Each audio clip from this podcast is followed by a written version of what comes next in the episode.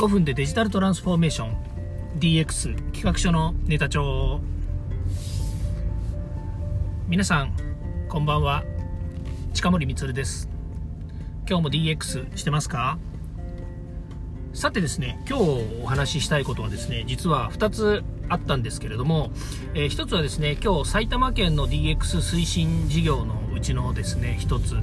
えー、まあ、目玉の一つでもありますけれども、えー、経営者向けのですね、えー、まあ、いわゆる DX 推進ね、えデジタル化導入のですね啓発セミナーっていうのがあったんですね。でこれは非常にですね、えまあ、あの啓発セミナーというからにはですね、えー、それなりの、まあ、メンバーの方がですねかなり積極的にですね、えー、経営者の方にですねこう、えー、アピールというかですね、まあ、葉っぱをかけるような形になるわけですけれども、まあ、ここでねちょっと感じたことをですねお話ししたいなというふうに思います。というのはですね、え私も、えまあ、今回今回とか今日やったのはですね、第2回だったんですね。で、こう、えー、話していただいたのがお二方いて、まあ、一つはあの、えー伊勢のですね伊勢神宮のすぐ、えーまあ、伊勢神宮のですね、え、近くにあるエビ屋さんというですねエビ屋食堂っていう、え店があるんですね、まあ、そこはですねデジタル化に積極的に取り組んでいる2012年からですねかなり積極的に取り組んでいて、えー、2012年2018年でしたかね、えー、と取り組んでいてですね。で、まあ、売り上げもですね4倍5倍になってでさらに利益もかなり出してですね。でそれはまあ何をやったかっていうと全てこうデジタル化、まあ、簡単に言うとねデジタル化って一人くくりにしちゃうとねいやそうじゃないんだっていう話もあるかもしれないんですけどそのデジタル化の中でデータ経営っていうのをねデータを、えー、まああの僕がよく言う言い方ですがぶん回してたわけですよ、まあ、データ嘘つかないとかねいろんな言い方もありますし、まあ、データを基調にするとですねいろんなものが見えてくるこれも大切なことだなっていうふうに思っていて。でその、えー、エビアのえエビアなんですけども、エビアの中でそのシステム部門っていうのがありまして、そこをですね、まあ、独立化させたんですけども、そこはエビラボっていうんですね。そこの時木さんというですね、CTO、まあ、この方非常に熱い男でして、えー、熱い男でしてっていうね、まあ、あの男でしてなんて、男はですね、あの、普通に、えー、男山の男じゃなくてですね、漢という字ですね、漢字の漢という字を書く、そんなぐらいのですね、まあ、熱い人なんですけれども、その方に講演をいただいたんですね。まあ、約1時間近く、まあ、1時間ぐらいの、えー、セッションだったんですけど、まあ、暑いこと暑いこと、もう最初からですね、あの、飛ばしてるわけじゃないんだけれども、やっぱり熱量すごいですね。オンラインで、まあ、あの、画面越しでね、えー、見たり聞いたりはしてるんですけれども、それでもですね、まあ、え涙が出るほど感動したっていうようなですね、まあ、そんな状況ですね。まあ、それはね、噂にたがわず、まあ、私知らなかったわけじゃないんですけれども、えー、まあね、噂にたがわずになっちゃうんですけれども、まあ、かなりですね、えー、まあ、耳の痛いと、まあ、経営者にとってはね、耳の痛い、まあ、私も経営者の、えー、一人だとすればですね、耳が痛いなと思う部分もありますし、逆に言うと、うんうん、そうだよねと思う部分もありますし、あとはまあデジタル産業にですね、えー、デジタル産業とかデジタルというものをどう扱うのかということにおいてのですね、非常にまあ、あの、えー、まあ、彼なりのですね、えー、こう、なんていうんですかね、こう言い言い方というんですか、物言いというものがありましてですね、あの、すごく感動したんですよね。それからもう一人が、えー、大阪、元大阪のですね、大阪府で、えー、元、えー、大阪の、え地方版 IoT 推進ラボのですね、リーダーをされていた辻野さんという方。で、ちょうどですね、この、えっ、と、去年かな、え定年退職をされて、で、今独立して DX パワーっていうね、会社を自分で作って、えそこで活動されているんで、まあそういう意味では、あの、私も、あの、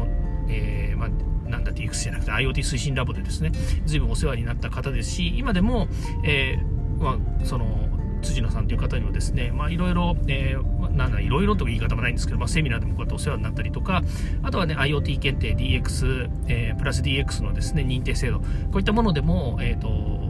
一緒にね、あの活動してもらってるので、まあ、そういったところでですね、すごくお世話になってます。まあ、彼もですね、中小企業向けの、あの当時ですね、えー、その、えー、大阪の中小企業企業のですね、もう、えー、ゴリゴリと現場をですね、こう見て、で、アドバイスして、実装してっていうのを、えやってきた方で、もともと、彼はあの IT の、IT に強い現場にいたというね、大阪府の中でもいたので、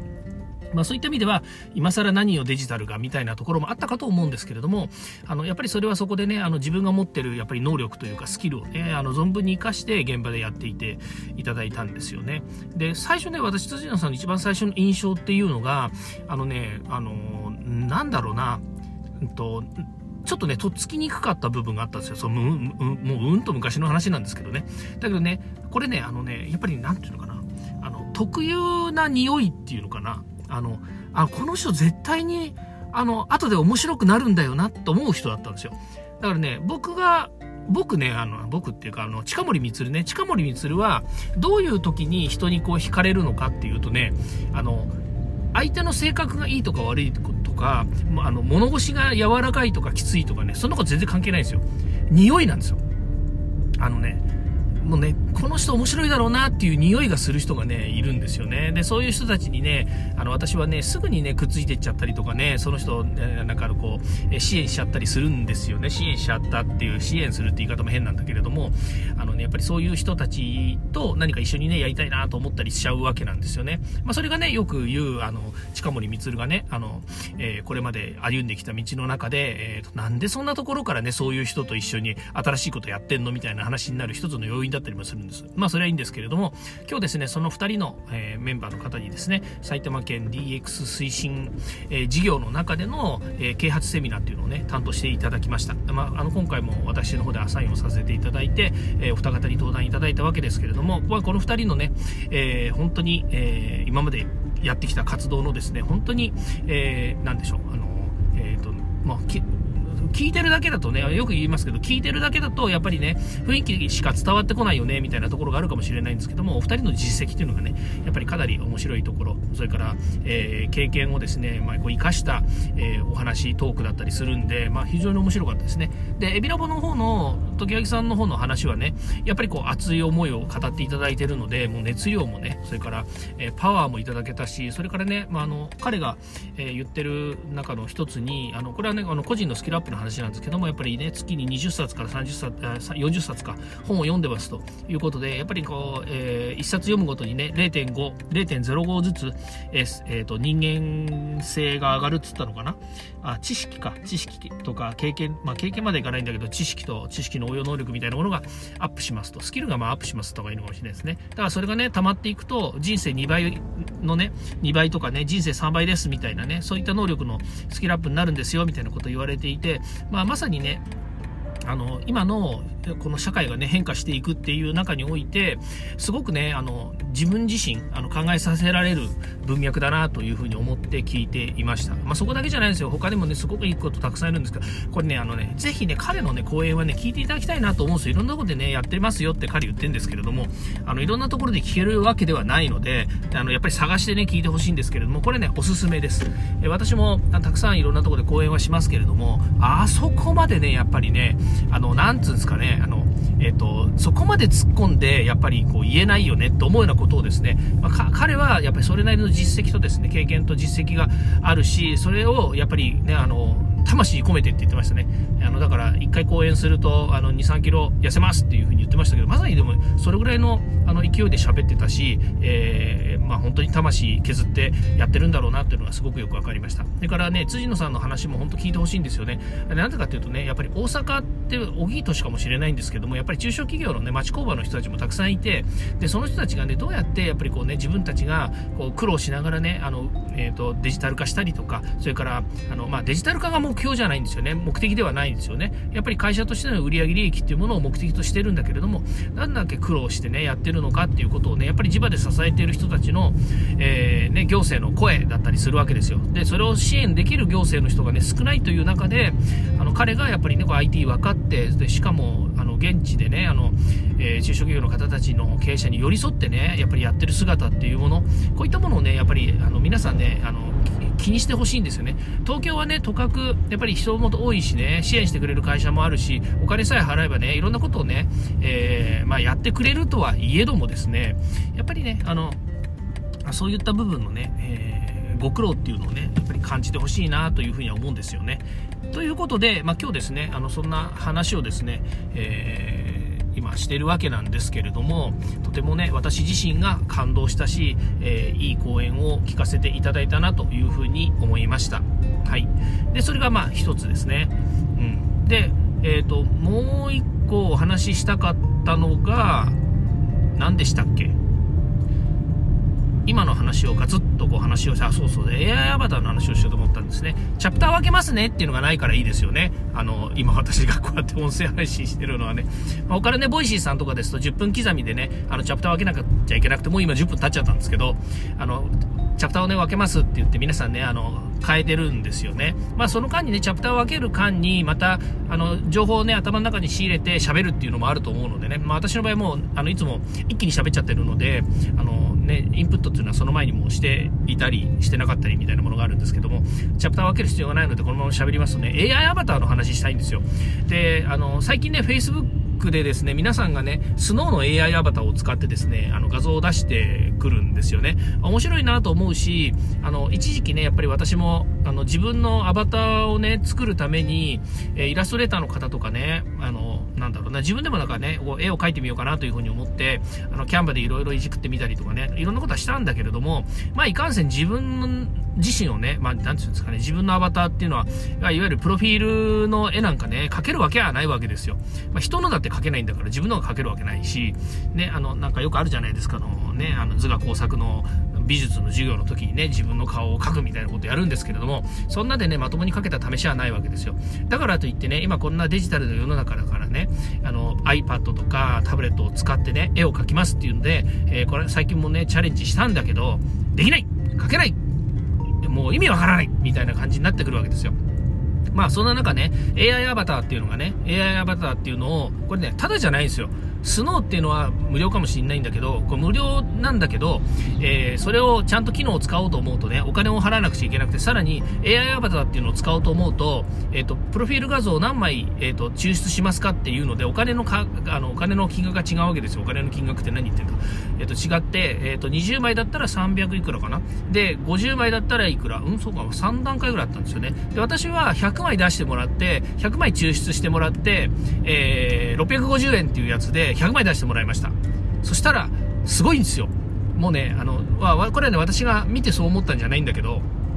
あのね、唐沢俊明風になったりとかね、それから、えー、なんだ、あの、ヤマピー風になったりとかね、なんだ、あと韓国人、韓国アイドル風になったりとかね、まあまあ、本当にね、好き勝手にやってくれるような AI はよっていう感じぐらいに、あのね、もう本当に、あの、本人とは全くかけ離れた、あの、素晴らしい画像にしてくれるわけですよ。それがね、例えばあの、えっ、ー、と、写真風になったりとか、えー、何、アニメ風になったりとか、あとはね、あの、昔のなんかピカソの絵みたいな風になったりとかね、まあ、いろんなことをしてくれるわけなんですよね、その AI がね。うん、AI がしてくれるんですよ。あの、人がやってくれるわけじゃないんだけど。で、それをね、やっぱりこうね、あの、見てね、あの、自分自身も面白いなと思って、これいいな、かっこいいなとかね、まあ、自分見て思うのもなんだけど、自分じゃないんだから。